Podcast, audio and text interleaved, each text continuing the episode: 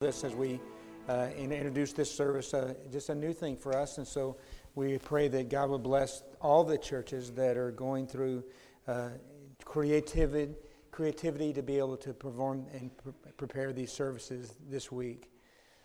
How do you have calm in the midst of a storm?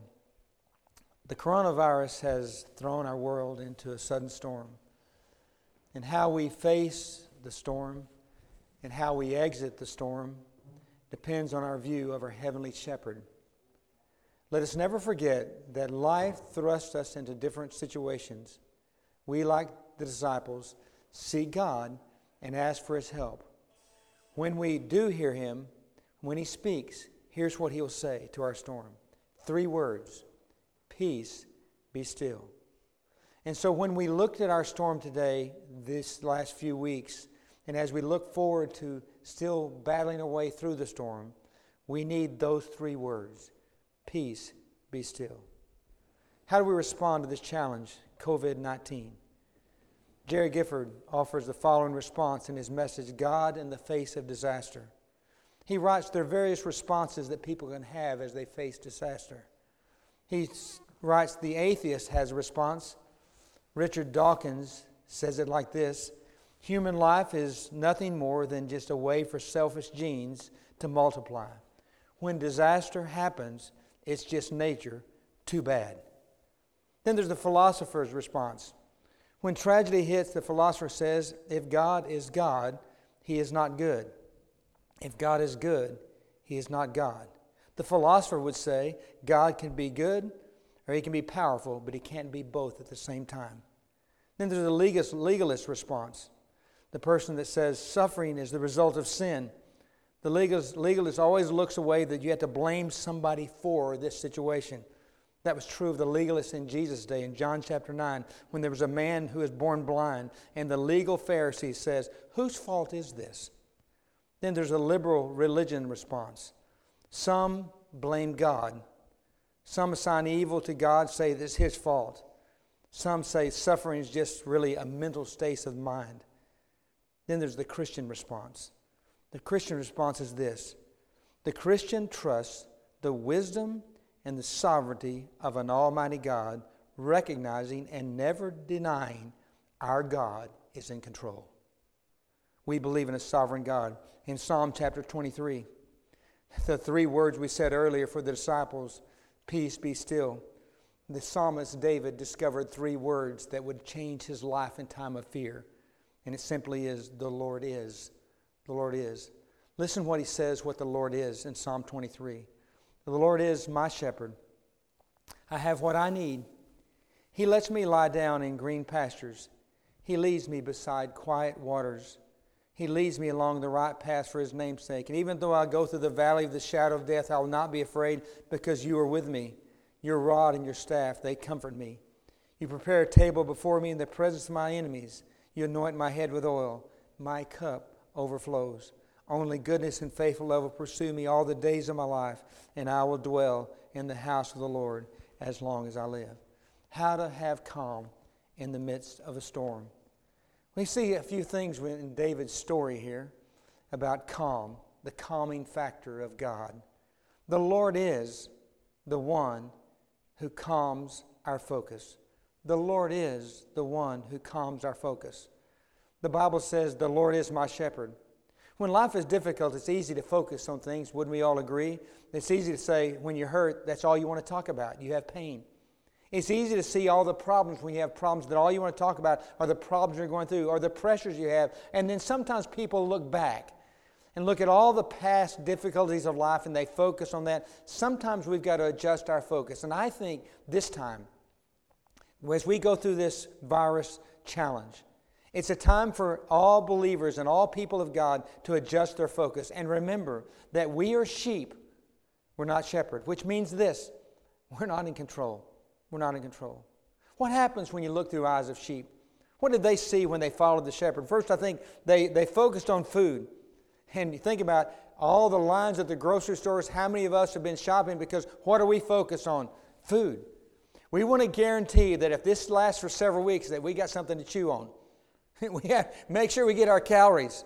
They focused, the, the sheep focused on everyday needs, and, and they, they looked for a pasture to eat, some place to produce food. They focused also on frustration, the everyday anxiety. And if we were honest, if we could put some kind of meter on this, this virus, this worldwide pandemic has increased the level of anxiety to every person out there. You get a little pain, you think, am I sick? You have a little sniffle, you think, have I got it? You worry about the person that coughs next to you and all kinds of anxiety, and it puts us in the land of fear and not the land of faith. They focused on following. This is a choice they had to make. Every sheep had to make an everyday decision. When they wake up in the morning, there's a shepherd out there, and they had to make a choice to follow the, the shepherd. For sheep, the safest way for them to focus on their life and to focus on their needs would be to follow the shepherd, to keep the shepherd in view, to not get out of eye distance with the shepherd. And I think that if we could look at a, a wonderful message we could take out of this, God is saying to the world, wait a minute, you're not in control. Maybe our world needs to readjust its focus and find God again, to find the life shepherd they need again. Focus on the shepherd in the time of the storm. Focus on him to calm and give you calm in times of chaos. Jesus said it like this in, in Matthew six thirty-three. When you want to just get your focus right, look away from all those things around you and seek first the kingdom of heaven, then all your other needs will fall in place. Maybe God is saying to our world, let's readjust our focus, folks. I'm God, I'm up here. You've looked away long enough. I want to make you look back to me again. Years ago, we took our only son, Brian, who's the music minister here and associate pastor. We took him to Sandy Lake Park for the fireworks show. Fireworks show. Uh, it was a great event. The cars were everywhere. It was crazy. And we ha- we were having a great time until the first boom happened. And Brian pulled his hand out of mine and took off running for the woods. Through cars and danger and all kinds of trees and mire and stuff like that. And Sue and I panicked. We started screaming his name and tried to scream louder than the crowd, tried to scream louder than the booms going around us. By God's amazing grace, we found him. And when we found him, we got him back to our car as the fireworks were still going on, and we spoke loud enough for our neighbors next to us to hear this. We told our son this sermon. Son, when you're afraid, don't run from us, run to us. And I would say that's the lesson that we can take out of this. People, I am your God. When you're afraid, don't run from me, run to me. Psalm one twenty-one says this, I will lift my eyes to the hills. We sang about it. Where does my help come from? My help comes from the Lord who made heaven and earth. The Lord is the one who calms. Lord is the one who calms our focus. The Lord is also the one who calms our fears. Even though I walk through the darkest valley, in fact, the King James translation even says, even though I walk through the valley of the shadow of death, that even in the, the scariest moments of life, the Lord is. There are many things we are not, but God is everything. He's all we need. David discovered calm in the face of his greatest fears, and consider the things he could have been afraid of. He could have been out in the woods and the wandering as he had following the sheep and being a shepherd there himself. He could have, he had the fear of darkness. I don't know about you. I, I'm I'm a person that doesn't like darkness. I like to collect flashlights. I have them all around. I have one in my pocket right now, just in case the lights go out. We can shine it. You know. Uh, there are many dark valleys that all of us walk through on the journey of life. The coronavirus virus has plunged our world into a dark valley, but God's still there. There's the fear not only of danger, but not darkness, but of danger. I mean, think about David out there in the wilderness. There's no police to call if he was afraid. There was no army he could trust, no weapon of any measure that he could use, and no medicine he could take to take away his fear. He simply had this truth. God, God will take care of me. It's like the old song we used to sing, God will take care of me, no matter what may be the test. God will take care of you. Lean, weary one upon his breast. God will, God will take care of you. We need to remember that as we face our fears, we still have God. We still have God. He had the fear of darkness, the fear of danger, and he had the fear of death. As I said, the King James says, even though I walk through the valley of the shadow of death, I'll fear no danger, fear no evil. Every summer I speak at children's camps uh, and have a great time. I was at Tejas Camp years ago. Brian was the minister of music that week, and we stayed in a cabin that was located backed up against a little creek.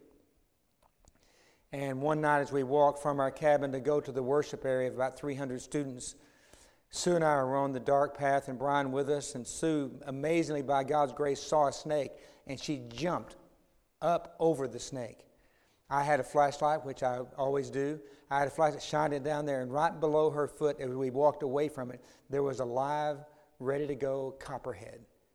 Brian went and got a three-legged stool out of the, one of the cabins that they used to play the piano or something, and he got the three-legged stool, and he killed that snake, and another one, and another one. Throughout the week, they found several snakes all in the building. There was, it was snake infested. It was a terrible week, dangerous week. But I still remember that first night, right outside of our porch in that cabin in the woods, there were three copperheads. We tried to go to sleep that night, and I thought, well, what am I going to do?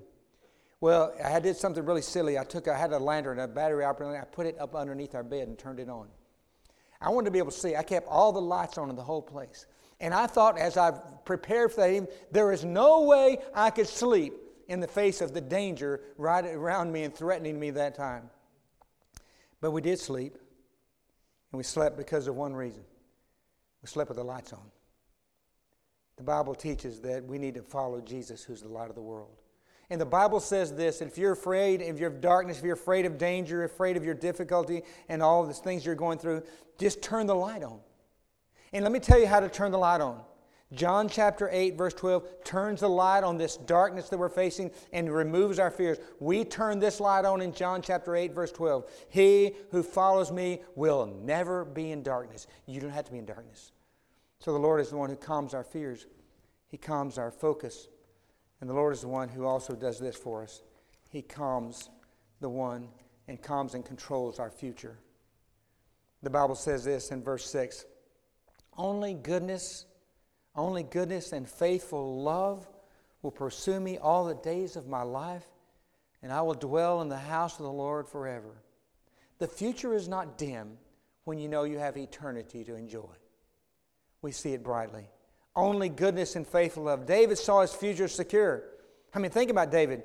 He, he wasn't secured by the stock market, and neither are we.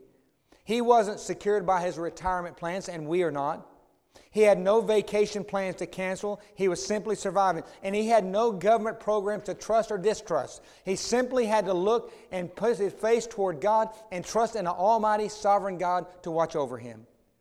In his future, he saw three words like the disciples did on the Sea of Galilee. They, they heard, peace be still. He heard over and over these words again, these three words, the Lord is, the Lord is. Is. May we forgive, get that in our mind and never forget those words, the Lord is. How should we see our future? We should see our future in, not, in God's strength, not our own. The Lord is. Only goodness, only goodness will follow me. We should remember that in the face of all this, there's some things that really stand out. The quality of people and responses of people and businesses has been a character demonstrating thing in our wonderful country. But we also should know this, that we have a God who's there. He is a good God. We should always remember and never fear that God's goodness is going to go away because God is close. As long as we're close to God, we experience the goodness of His protection. We should see our future filled with love, not just with strength, but love. The Bible says that faithful love will pursue me all the days of my life. And I think sometimes maybe that during these times that God's love pursues people. He chases us and finds us and says, I want to remind you, I love you. God loves you. If you're hearing this online and you're watching in your home right now, I want you to know that God says to you, I love you. I'm watching out for you. I'll protect you. We should see our future filled with love and filled with His future. And we should see our future full of life. To see the life that He gives. The Bible says this, when David closed this out in verse six, here's what he said. He said, when I just sum it all up, the only thing that really matters in life is that you have somewhere to go beyond life. Because everybody has an end to life. But David said it like this. He concluded saying, and I'm not worried about dying. David said, I am worried about dwelling. Where is my eternal dwelling place? And that's a question that everybody that hears this needs to ask. Have you settled it with God to secure your eternal dwelling place? Here's what David did. And I, because of my shepherd, because I'm focused on my shepherd, I will dwell in the house of the Lord for as long as I live. He wasn't talking just about this life. He was talking about eternal life, because we live beyond death if we're a believer in Jesus. We're not seeking death. We're seeking life. Years ago, I was taking care of our first grandson, Brennan, and uh, one thing I found when I was babysitting grandchildren, this is a lesson for all of us to learn, sometimes the easiest thing, instead of chasing him, put him in a car seat and go right around town. And so we put him in the back, I put him in the back of the car seat, just me and him together, and we sang little songs together, goofy songs, I make up songs, and, and I, we laughed and had a good time. And, and I thought, well, you know, I'm kind of a hyperactive person. I thought, I'm here, I'm keeping my grandson, it's Saturday afternoon, I better multitask. So I decided I would have my car wash while he's in the back seat. So I pulled in one of those car washes and where you stay in the car and all those things hit you. And so I, we were having a great time laughing, and suddenly as we pulled in the car wash, a storm of suds began to hit the car. Then these brushes slap around and kick around and, and all kinds of noise, and it was dark. And suddenly I remember looking at the back of that little boy in that car seat. First I saw fear, and then I saw tears. But I couldn't get to him because I couldn't make it my way through the storm. I couldn't open the door with all those things hitting me because I was too weak, too, too in, in, incapable of reaching him. And so I could not wait till he pulled out of that place to where the storm calmed, and then I could rescue him. We got through the last cycle and the wind was blowing. He's still crying. In fact, the wind scared him more than anything else. And the wind sometimes of life, the battles of life blow across us, and it scares us in our heart, shivers in our heart, it's afraid, and we're fearful, and we cry. I could not wait. Normally, I would be anticipating, I can't wait to dry the cars off with a blow dryer. I didn't do it. I'd have rags out there, and I would have left him in there and talked to him. I would have dried the windows. But I had one, one heartfelt goal that I wanted when I got out of that storm. Open the door, get to my grandson, take him out of the seat and hold him. I tried to calm him with words. It didn't happen. The one thing that he wanted, he wanted to be held. Maybe David's story is your story. Maybe the storm story of a grandson in a wash is your story. You're afraid. You're hurting. You're fearful. And maybe you're crying. Maybe we should maybe sing a little song that Ryan Sting Stevenson sings. In the eye of the storm, you remain in control.